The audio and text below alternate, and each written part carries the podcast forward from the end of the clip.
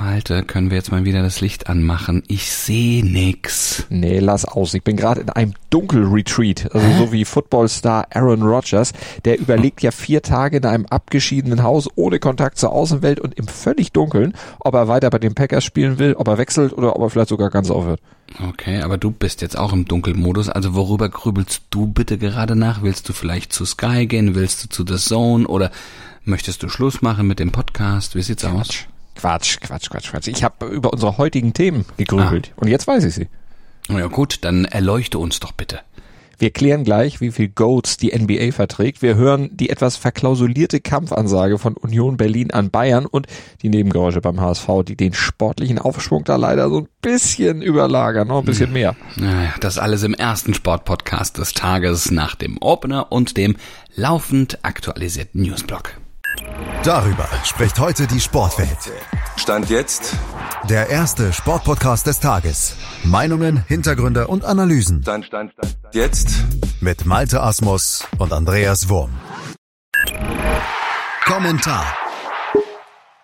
Ja, jetzt hat er es doch gleich im ersten Anlauf diese Woche geschafft. Ne? LeBron James hat mit 38.390 Punkten einen neuen NBA-Rekord aufgestellt. Ja, wir hatten neulich ja schon mal das Thema hier angerissen. Ist er damit jetzt der Goat, weil diese Zahl äh, Stand jetzt ja so einmalig ist?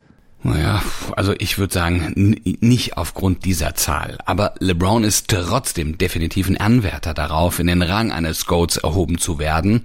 Aber hm, ich meine, gerade in der NBA, der hat da ziemlich große Konkurrenz. Oh ja, wirklich, wirklich groß. Äh, auch körperlich ja. und von den Leistungen her sowieso. Also ein Goat kann man ja sowieso eigentlich nicht nur an nackten Zahlen messen. Goat muss das Spiel verändert haben und da sind wir bei dem, den ich eben so leicht eingeführt habe, Michael Jordan nämlich. Der hat das getan, der hat das Spiel verändert.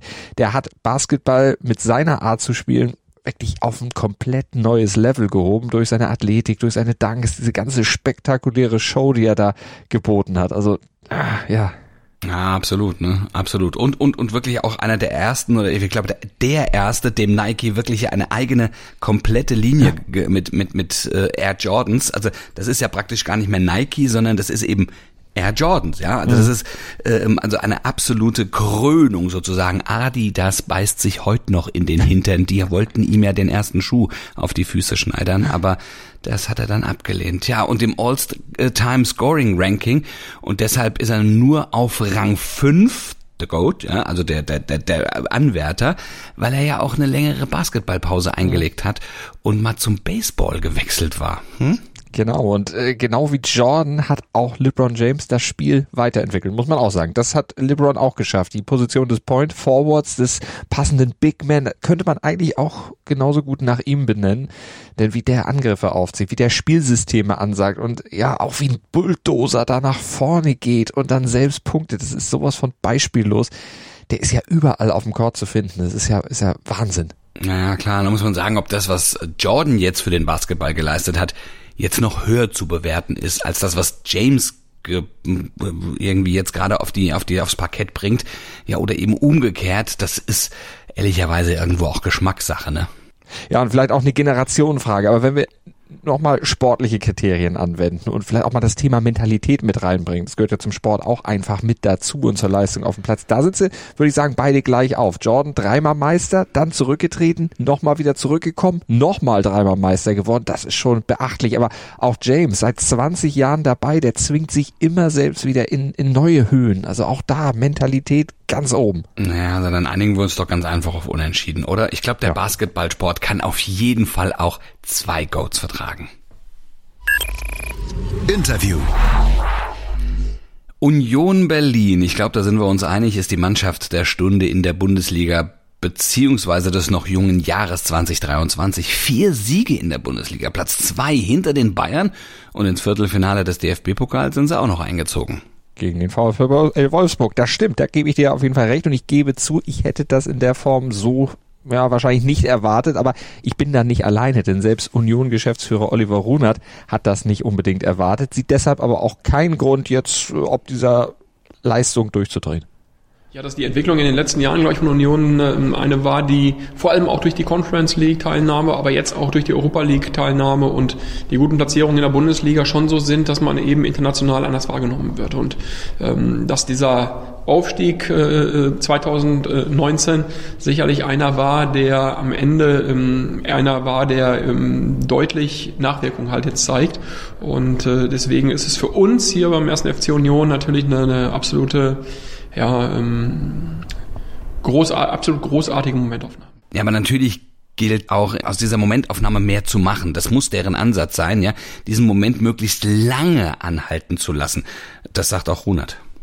Jetzt wollen wir natürlich auch, das ist ganz klar, in den nächsten Wochen die schwierigen Spiele so bestreiten, dass wir weiterhin ähm, auch nach diesen Spielen ja, eine, eine, eine gute Punktzahl haben. Und ähm, der Trainer hat es vorher gesagt, wenn wir die 40 erreicht haben, setzen wir uns neue Ziele. Und ich sag mal, keiner hätte hier was dagegen, wenn es auch nach dieser Saison am Ende dafür reichen würde, sich wieder international zu qualifizieren. Der Februar hat es ja durchaus in sich für Union. Samstag geht's zu RB Leipzig, unter der Woche dann zu Ajax in der Europa League. Dann äh, kommt ja auch noch Schalke, beziehungsweise ja, zu Hause haben sie Schalke dann noch und dann geht's nach München. Naja, und wenn diese Konstellation bis dahin so bleibt, wie sie jetzt gerade ist, könnten die Berliner mit einem Auswärtssieg dann den Bayern sogar die Tabellenspitze und das auch noch im eigenen Stadion abjagen. Oh, das ist natürlich nichts, was Runert jetzt laut aussprechen würde. Er formuliert das ein bisschen anders. Etwas vorsichtiger, aber ich glaube im Prinzip meint er das Gleiche. Der Druck ist sicherlich bei anderen. Ähm, und wir können viele Dinge erreichen. Andere müssen sie erreichen und ich denke, dass meine Mannschaft, unsere Mannschaft hier so ehrgeizig ist, in jedem Spiel weiterhin alles zu geben. Hintergrund. Eigentlich müssten beim HSV vor dem Spitzenspiel gegen Heidenheim Samstag ja alle zufrieden sein. Ne? Trainer Tim Walter hat den Dino mit zwei Siegen zum Jahresstart wirklich gut in die Spur gebracht, lässt da spektakulären Fußball spielen und auf Aufstiegskurs liegen sie ja Stand jetzt auch. Tja, Malte, darüber redet aber gerade leider keiner. In, in Hamburg nicht und in der Sportwelt auch nicht wirklich, denn der HSV wäre nicht der HSV wenn ja nicht selbst sportliche Erfolge von Nebenkriegsschauplätzen überlagert werden würden. Und davon gibt's in Hamburg immer, aber auch derzeit eine ganze Menge. Und derzeit wahrscheinlich mehr als in den letzten Jahren, zumindest parallel. Hintereinander gab es ja, ja immer viele, aber jetzt kommt das wirklich geballt. Da haben wir Stand jetzt ein Unfall mit Fahrerflucht, eine Dopingaffäre, jede Menge Theater um Ex-Vorstand. Also dröseln wird das alle noch mal, alles nochmal auf. Über den Autounfall mit anschließender Fahrerflucht, in der Jean-Luc Dompe und William Michel Bonsis äh, verwickelt sein sollen hatten wir ja gestern schon mal so kurz berichtet. Wir haben es angerissen, weil äh, da ja auch die genauen Umstände auch noch nicht geklärt sind. Aber trotzdem, was man jetzt so weiß, die beiden müssen neben strafrechtlichen Konsequenzen wahrscheinlich auch äh, Sanktionen des Vereins dann noch äh, hinnehmen. Ja, genau. Und dann streitet ja noch Bakariata mit einem angeblichen Ex-Berater vor Gericht um eine ganze Menge Geld. Oh. Auch der hatte ja auch schon mal eine andere Vergangenheit. Ob er wirklich der ist, der er wirklich ist. Auch da gab's schon mal Unruhe. Jetzt gibt's da die nächste Baustelle bei ihm. Ähm, er, er weist dessen Forderungen zurück. Und dann haben wir schon wieder die nächste, ja. Also Mario Vuskovic, äh, David wird, hat, wird ja vorgeworfen, mit EPO gedopt zu haben. Das ist heute vor dem DFB Sportgericht. Da ist der zweite Verhandlungstag angesetzt. Der Hamburger Sportverein hofft damit vier Gutachten die Unschuld beweisen zu können. Und dann ist da ja noch die große Frage im Raum, ob Thomas Wüstefeld in seiner Zeit als HSV-Finanzvorstand wirklich Geschäfte mit sich selbst gemacht hat. Darüber berichtet das Abendblatt oder hat es gestern getan. Hintergrund soll eine Rechnung im sechsstelligen Bereich von einer Firma des Medizinunternehmers Wüstefeld an den HSV sein. Und die will der HSV jetzt nicht zahlen. Naja, und deshalb distanziert sich die HSV Fußball AG auch in vollem Umfang, wie es heißt, von Wüstefeld. Das schreibt zumindest so das Abendblatt. Aber ob man sich jetzt distanziert oder nicht, die Nebengeräusche sind natürlich da und die stören die Vorbereitung auf das doch wichtige Spitzenspiel beim Tabellendritten Heidenheim am Samstag schon ziemlich. Das bringt der Sporttag. Stand jetzt. Bei der Skiweltmeisterschaft in Courchevel steht der Super-G der Männer an mit den Deutschen, mit dem Vize-Weltmeister Romet Baumann, mit Josef Ferstl und Andreas Sander. Favorisiert sind aber andere, der Schweizer Marco Odermatt zum Beispiel oder Alexander Amort Kilde aus Norwegen und Vincent Kriechmeier. Äh, ich finde den Namen klasse für einen, der in der Speed-Disziplin mit zu den mhm. Favoriten gehört. Der kriecht sicherlich nicht die Piste runter, der wird sicher Vollgas fahren ab 11.30 Uhr und die drei, die ich da eben genannt habe, die haben schon deutlich bessere Karten als unsere Deutschen leider. Ja, und ab 7 Uhr 7 morgen früh legen wir uns dann wieder die Karten und beantworten euch wie gewohnt die wichtigsten Fragen zum Sporttag. Wir freuen uns, wenn ihr uns abonniert, wenn ihr uns bewertet, wenn ihr uns hört, wenn ihr uns mit dem Podcatcher eurer Wahl natürlich auch gerne weiterempfehlt. Bei allen, die es wissen wollen, die es vielleicht auch nicht wissen wollen, einfach sagen, stand jetzt, einfach mal reinhören. Vielleicht bleibt ihr kleben und klebt dann auch morgen an den Endgeräten, wenn wir einen Gruß und einen Kuss entbieten. Den gibt's jetzt auch wieder von Andreas Wurm und Malte Asmus. Und am Wochenende wird wieder ganz viel von Stand jetzt gesprochen. Ja, die ganze Fußballwelt, die spricht jedes Wochenende von Stand jetzt. Warum sagen die nicht einfach, dann schalte doch am Montag 7.07 Uhr wieder ein? Frage ich mich auch. Ganze ich Konferenz über, da, da, hörst du ständig, wenn jeder, der das da sagt, uns hören würde oder so oft, wie es da gesagt wird, jedes Mal ein Hörer dann bei uns einschaltet, ja, dann können wir einen HSV kaufen. Ja, gemischtes Hack könnte einpacken. Ja. Also was, was ist dann Baywatch Berlin gegen Stand jetzt, Stand jetzt, Stand jetzt, Stand jetzt, Stand jetzt. Schatz, ich bin neu verliebt. Was?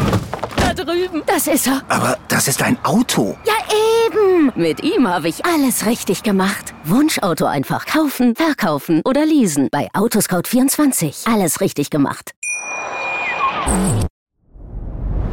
Dir hat dieser Podcast gefallen? Dann klicke jetzt auf Abonnieren und empfehle ihn weiter. Bleib immer auf dem Laufenden und folge uns bei Twitter, Instagram und Facebook. Mehr Podcasts aus der weiten Welt des Sports findest du auf meinsportpodcast.de. Schatz, ich bin neu verliebt. Was? Drüben. Das ist er. Aber das ist ein Auto. Ja, eben. Mit ihm habe ich alles richtig gemacht. Wunschauto einfach kaufen, verkaufen oder leasen. Bei Autoscout24. Alles richtig gemacht.